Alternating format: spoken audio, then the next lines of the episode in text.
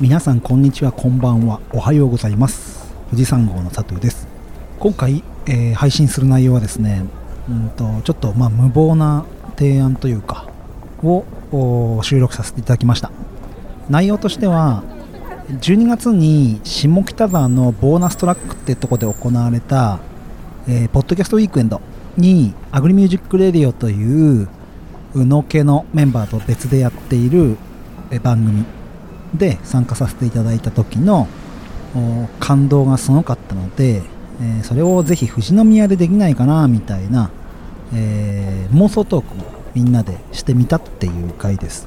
ちょっとまあ富士山号も、えー、とポッドキャストにすごく長けているものもいればポッドキャスト聞かないけど配信者として一緒に協力してくれてる仲間もいれば年齢層もいろいろありますので、えー、と意見もね出やすかったり出にくかったり人それぞれあると思うんですけどなんとなくこう言葉にしていくことで少しずつ面白いことが実現していくっていう実感が佐藤にはあるもんですから、えー何も前情報なしで話し合ってるので、えー聞いていただけたらと思います。で最初になんでこの音声入れてるかっていうと実は来週から配信されるゲストさんアタボという農園をやられているインスタグラムとかでも ATABO アタボで調べていただくとある農園さんの小畑さんという方にも一緒に入っていただいて来週からの配信内容の後に収録しているので少し雑談をしています。で実現するかしないかわからないんですけどできるできない関係なくちょっとみんなでワイワイガヤガヤ喋ってみたっていうトーク内容になっています。で出だしの部分であの今編集し直して聞いてみると間違えてるのが大阪名古屋からバスで来るみたいな話してるんですけど僕が言いたかったのは名古屋とか東京からちょうど静岡ってあの東京からバスで来るとかっつっても2時間ぐらいとかで来れたりとか、えー名古屋からもねどれぐらいだろう3時間ぐらいかかるのかな。まあいろいろあるけどなかなかこう首都圏との中間位置にある静岡だからこそ考えられる内容かななんて思ってますので、まあ大阪名古屋って多分言ってると思うんですけど東京と名古屋からバスっていう感じのイメージを自分では持っています。それじゃあ聞いてください。どうぞ。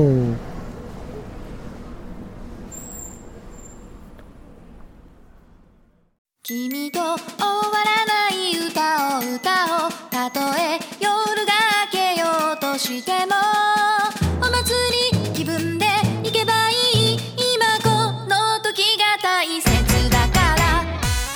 今から皆さんに初めて聞く課題をぶち上げてあえてアタボの小畑さんにも来ていただいて客観的に話を聞いていただきたいと思うんですけど。えー、赤池さんなかなか難しいかもしれないですけどイメージが。この前僕ポッドキャストウィークエンドっていうのに下北沢行ってきたんです、うん。で皆さんのものを売ってきたりしたんですけど、うん富士宮のふもとっぱらでポッドキャストウィークエンドはできないかっていうことをちょっと投げてみたいです。できるできない関係なくまあやるときにこんな風にやったらみたいなことを考えていきたくて。一個僕がこんなんですっていう突拍子もないアイデアは名古屋と大阪からポッドキャスターがバスガイドやってリスナーの乗っけてきてふもとっぱらでウィークエンドってマルシェがやってるで富士山の下でいろいろやってくれる人がいたらいいし例えば道草をハムというポッドキャストをやってる仲間がいまして、赤池さんのファームハウス校で七草のイベントをやろうとしたんだけどそれができなかった、うんコロナでね。うん。ふもとっぱらの周りのさ山菜で、えっと、道草餃子をふもとっぱらのとこでやってもらうとか。っていうののできたりで自然のことに強いラジオ番組があって、うんうんその人たちには自然観察ツアーをふもとっぱらでできると。うんうんふもとっぱらじゃないとできないようなイベントがポッドキャスターっていうものがコンテンツ持ってるからやればいけるんじゃないかっていうのと、まあ、ただマルシェやるんじゃなくてそういう自分の持ってるコンテンツをふもとっぱらで生かすみたいな人はふもとっぱらにいればいいしうん。喋、りが得意なとかあとかとか僕らが大好きなポッドキャスターは都心からバスで集めてきてその時間もポッドキャスターと楽しめるみたいな、うん55人乗りのバスで来てくれるみたいな感じで ふもとっぱらに切って泊まるもそのまま帰るもよしだしどっか花の由来にどっか取ってやるもよし、みたいなことできないかなっていうののちょっと企画もののトークテーマなんですがいや、それ相当大規模になりますよ。そうだよ。サウンドトラック、下北のサウンドトラック。あボーナストラックね。はボーナストラックでも、あそこ言うてそんなに大広くないですからね。えっ、とね面積的に言ったら富士宮のイメージで言うと海穴ぐらいだな。大きなの面積としては。土地のね駐車場も含め縦長になってるだけで。そうですね。で、建物も結構乱立してるから、うん。人が入れるスペースはそこまで多くないですもん。ね。で3000人ぐらいうん。1日でお客さんが来たんですね。うん。下北沢では。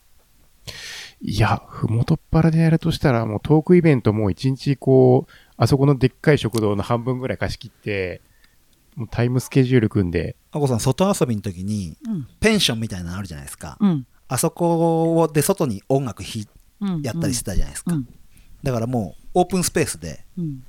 トーカーで誰かが来て例えば女の人がやってる番組があるんですけどその人がザーって一人で喋ってて何時からは違う人が来るとかうんできるかもしんないし、それもウィークエンドとかじゃなくてフェスレベルですよね。ん でもなんかフェスっていうとさなんかもう一個のメインステージがあって、うん。もうその人のための時間じゃん。うん。だけどウィークエンドって言うともう自分の目的に合わせてお客さんが動けるみたいな。感じになるわけよ。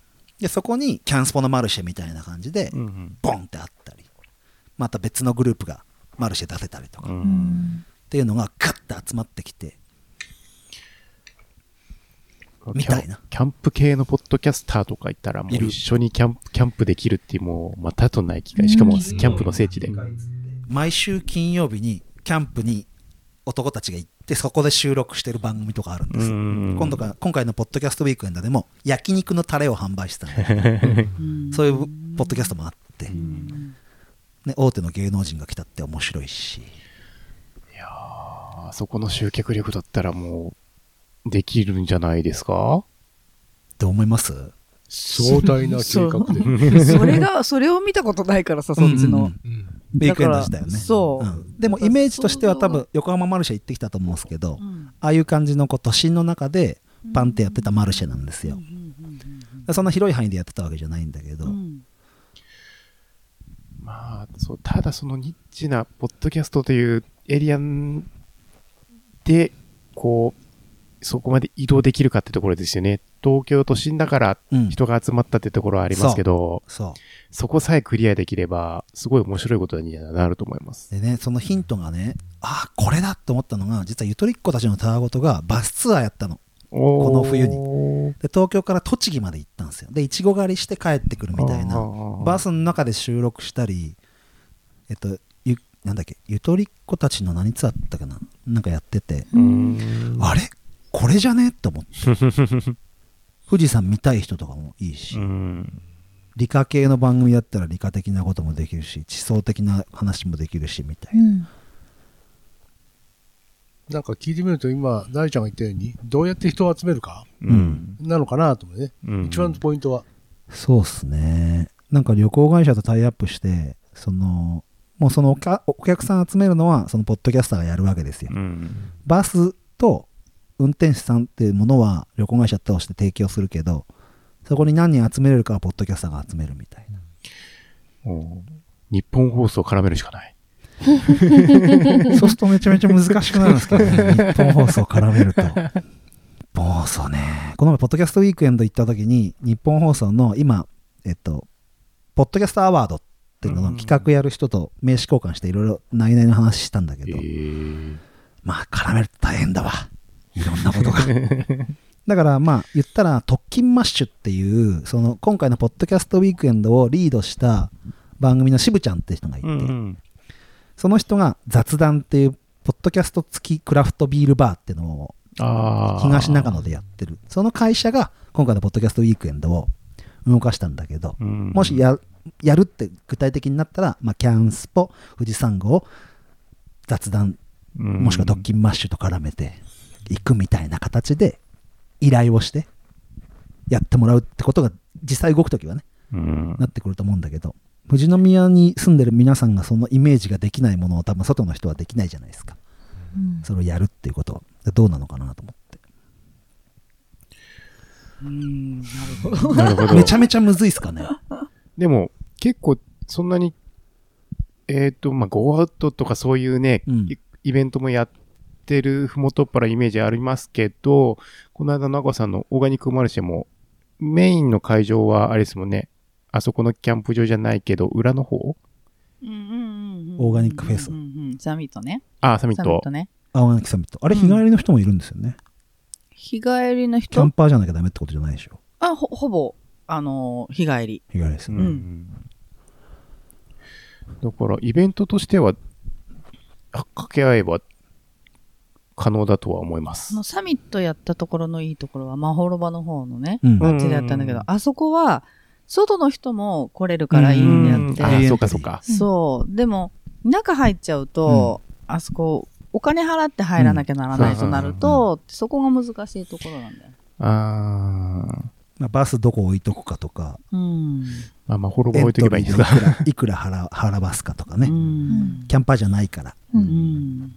最初はもう、まほろばの裏の方でうんやってみて、うん感触確かめてでいいんじゃないですかね。うんうんうんうんうん。やるなら、中でマルシェが基本なのよ。う。うんん。なぜなら、バスで来る人ばっかじゃないから、うんうんうん。キャンプでエントリーして、ポッドキャストウィークエンドのふもとっぱらでブースを出してくれてる人の楽しみたいって人たちが、うん。基本そのふもとっぱらにエントリーしてくる。か、まあ、ケナシ酸素を使うか、ペンション使うか、みたいな。うんで車中泊でもいいわけでいいわけじゃん、結局。ふもとっぱらキャンプ場は、テント張んなきゃいけないなんてルールはないから、それで来る人もいたっていいわけじゃ。ーうんん。イメージつかないですか？そんなに、あれ、ちょっと、宙に飛びすぎてる話が。大丈夫？壮大だな。やったらもう、もうね、ワクワクはしますけど、うん。なんか、その人的要因とか、うん、そうだね。回す人がいればできるなとは思います。でもその回す人がどうやって集まるかとか、うんまあ現実的な話すると、ボランティアでやってもらうのか、そう。お金かけてでもそのお金ってどっから持ってくるかとか、ポッドキャストウィークエンドはね、ポッドキャストウィークエンドに出展する募集をまずかけたの。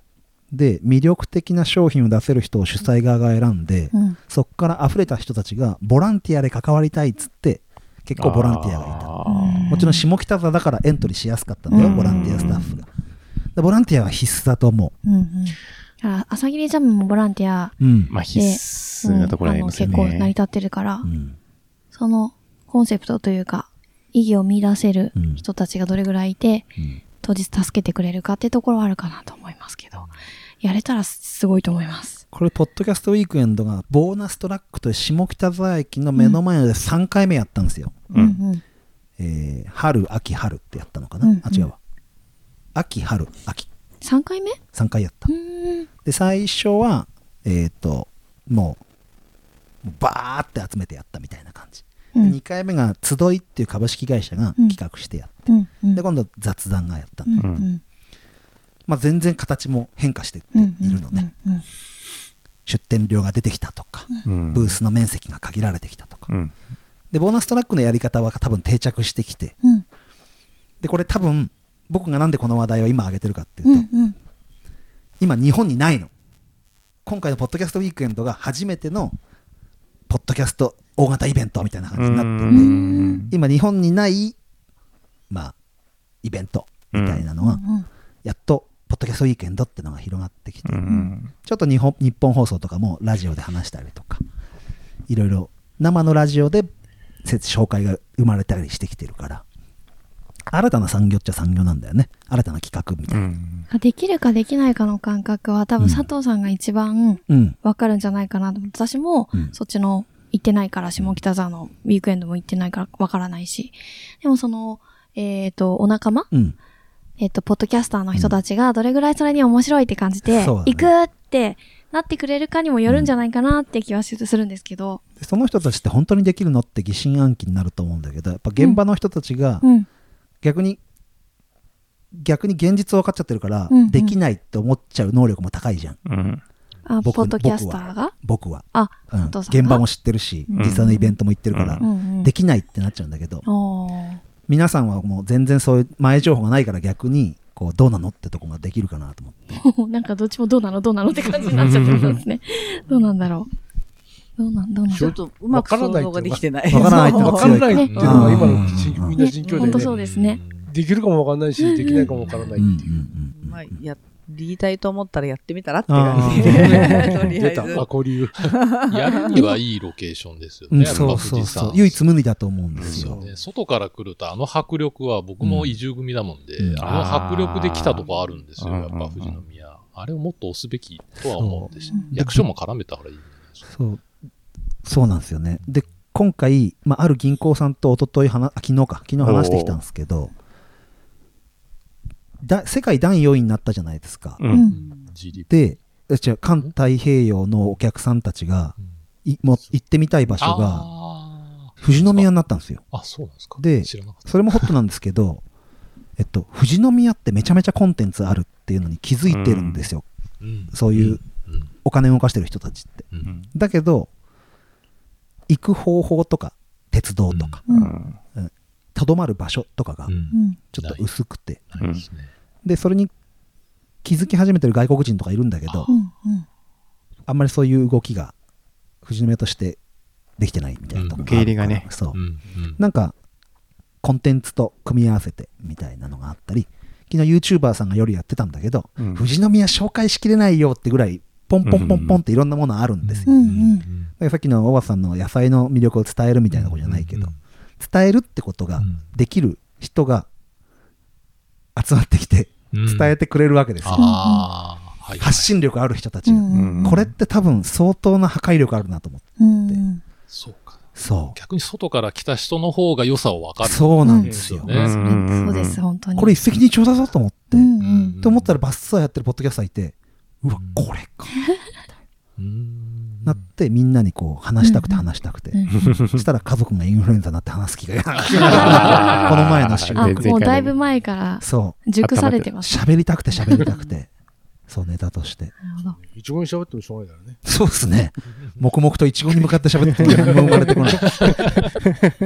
え でなんかこうこの富士山号のだからこそ喋れる話題だなって思ってて、うん。他のポッドキャスターだとメンバーとやってなかったりするとそんなこと想像できないし、うんお店持ってる人とかイベント出てる人とか企画やってた人とか、うんうん。農業のすごいつながりの強い人とかうん。こうやって何もわけわかんなくて投げる人とかいろんな人がいるからこう話せる話題富士山号向きだなと思ってこの話題が。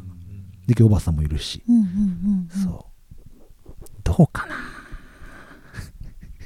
そこまでビジョンあるならいいんじゃないですか。うん。やり方はどうなるかわかんないですけど、この富士宮の発信っていう部分ですよね。うん。ポウィークエンドをやりたいからやるっていうわけじゃない。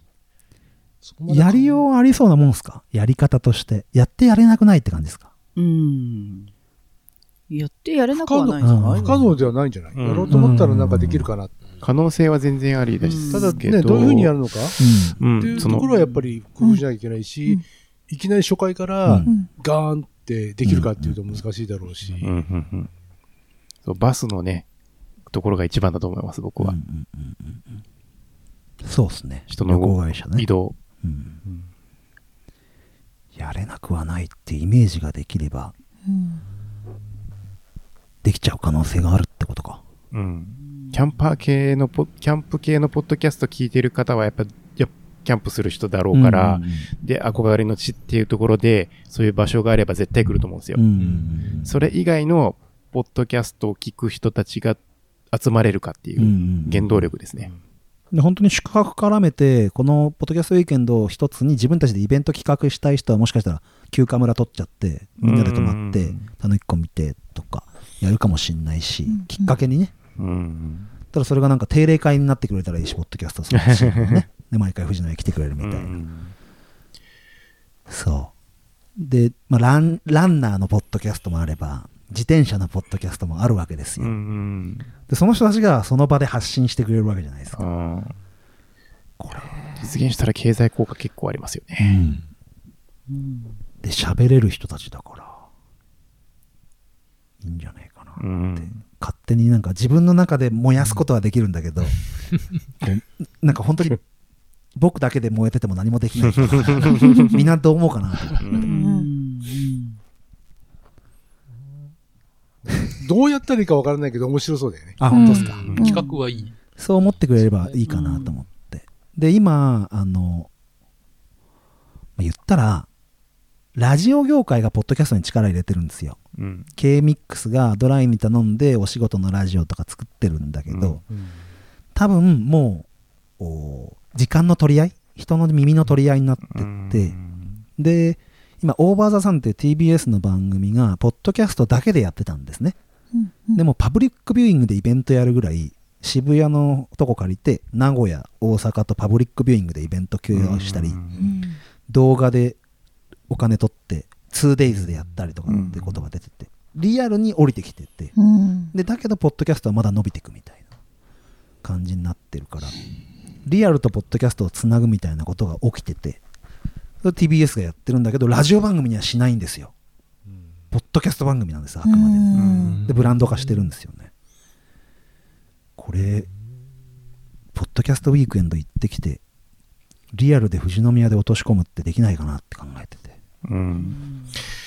今度社長に直談判しに行きますか。うん、まあでも、ある程度ね、企画書ぐらいのレベルまでそれ俺はだダメかなと思ってて。まあビジネスに落とし込むってことじゃん。うん、まあね。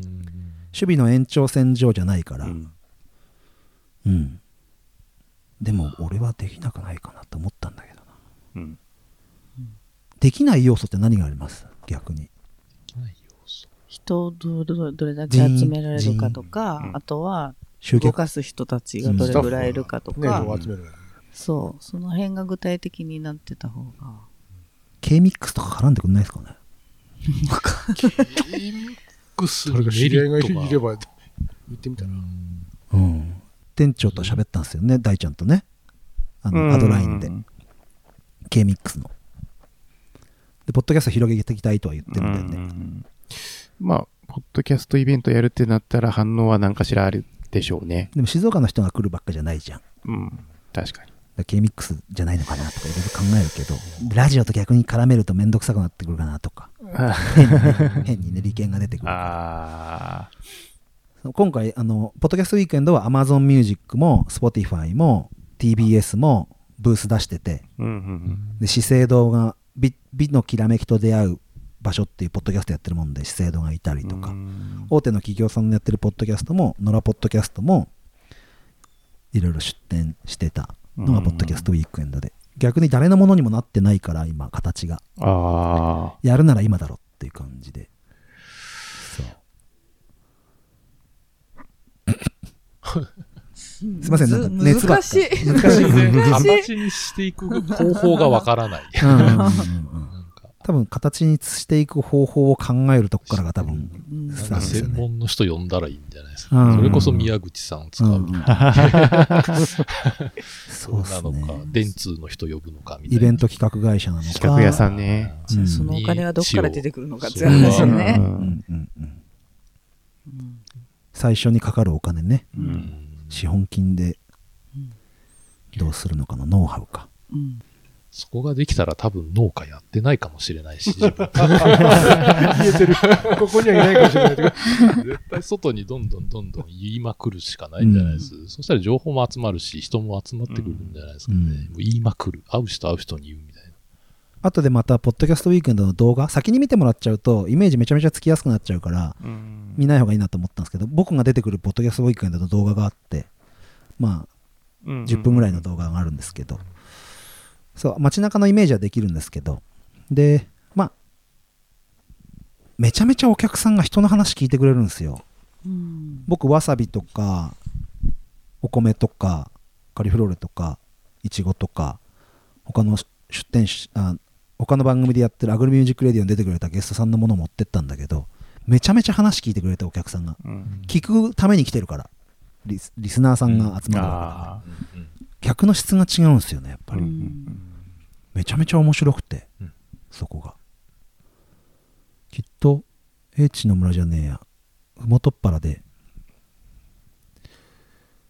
面白いと思うんだけどな。どこまでその人たちがこの遠くまで来てくれるかどうか。そうそう。そこ、そこが一番。そこだねうん。原動力をどう生み出すかそ。う。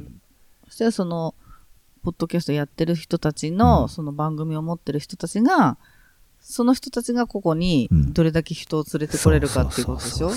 まずはその人たちに言ってうん。人を集められるかどうか、バスツアーをやりたいと思うかってことだそう。そこをまずやんないと、多分こっちにわざわざ、全くそういう、ポッドキャストってただ聞いてるだけの人がわざわざふもとっぱらまで来るかっていうのはすごくちょっと考えにくいから、うん。それだったらやっぱその番組をやってる人たちが、しっかりとバス1台分のうんお客さんを連れてこれるよっていう自信があるんだったら、やればいいし、で、あとはもう、外から来るのがなかなか大変だから、ふもとっぱらじゃなくて、まあ、ホールバの方の、うん。あっちの森でやるとか、ってして、地元の人たちも来るように、うん。本当に人が来なきゃ何でも面白くないからね。う そこが、こう、どういうふうにやったらいいかっていうのが見えてくればうん。できるかなって思そうだね。バスのとこにやりたいっていうポッドキャスターは、うんもう基本バスを集めるっていうとこなんだけど、うんまあ、集められるポッドキャスターにこっち側がオファーするのかやりたいって手を挙げてもらうのか分かんないけど、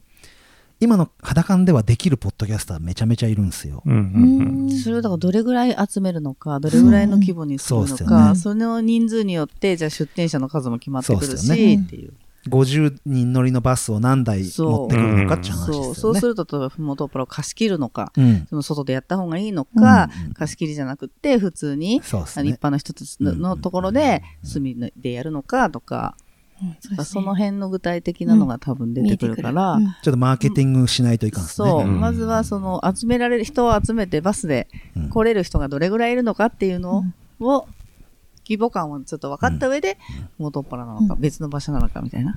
あこさん、上の方と出入りするし、元っ腹も出入りするじゃないですか。うん。やるなら季節いつがいいと思います季節あ、でもあそこ、いつでもいいんじゃない冬じゃなければ。逆に真夏はダメだと思います。うん貸し切れないね。貸し切れないし、え、じゃなくて危ない。日陰がないから。ああ。暑いってことうん。暑いってことああ、面白いな。そうか、そうか、そうか。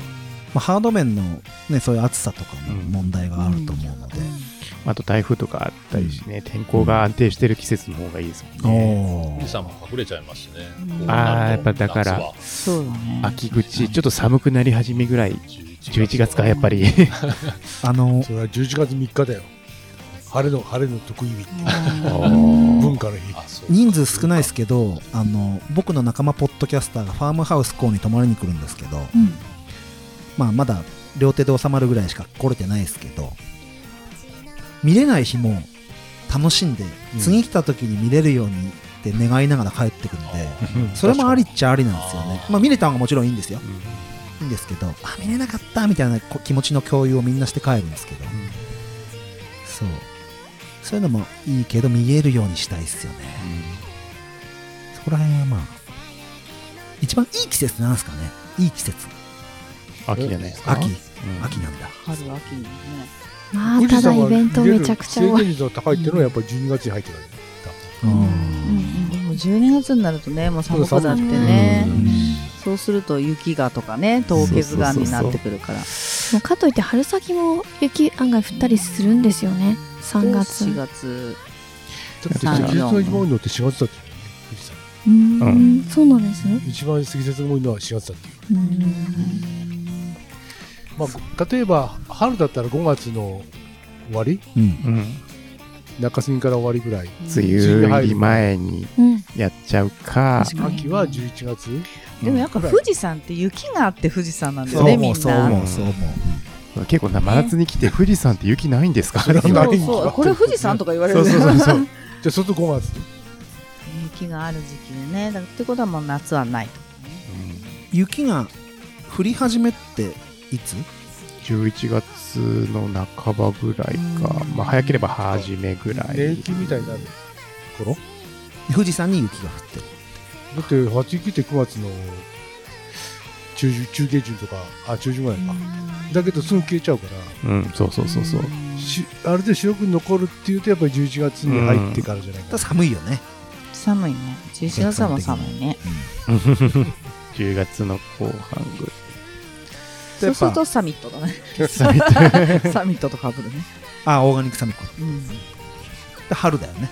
あるね。そうですね。3月末、うん、3月末だったらいいのまあ、あとそうだね。自然の中を歩くってなると、春先の方が、いろいろ。うん、さっきの話草とかはなきゃいけないんじゃない？まあそこはねまああるものでやると思う野草とかうんあるもの3月下旬だとどうなのないことちょうどちょうど出てくる頃ちょうど出は始めの頃ですね。4月ってやっぱこう人がバタバタするから、うん。なかなか集客難しくなってきたりすると思うんですよね、でだけどバス取るってなると3月また難しかったりするのでちょっとこれを初回にさせてもらって文殊の知恵で。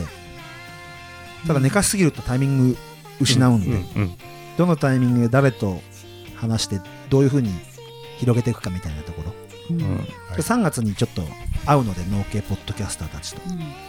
うん。でアグリミュージックのメンバーとは毎週いろいろ喋ってるので。そうっすね。これ聞いて誰か声かけてくれたら嬉しいな、それやってみたいっつって、一緒にやってみたいみたいな。いやいると思うんですけどね、やうん。ってみたい。ってただ実現するかどうかわかんない。うん。ただコンテンツは富士宮はあると僕は信じているので、はい。また力貸してください、はい。ありがとうございました。はい。はい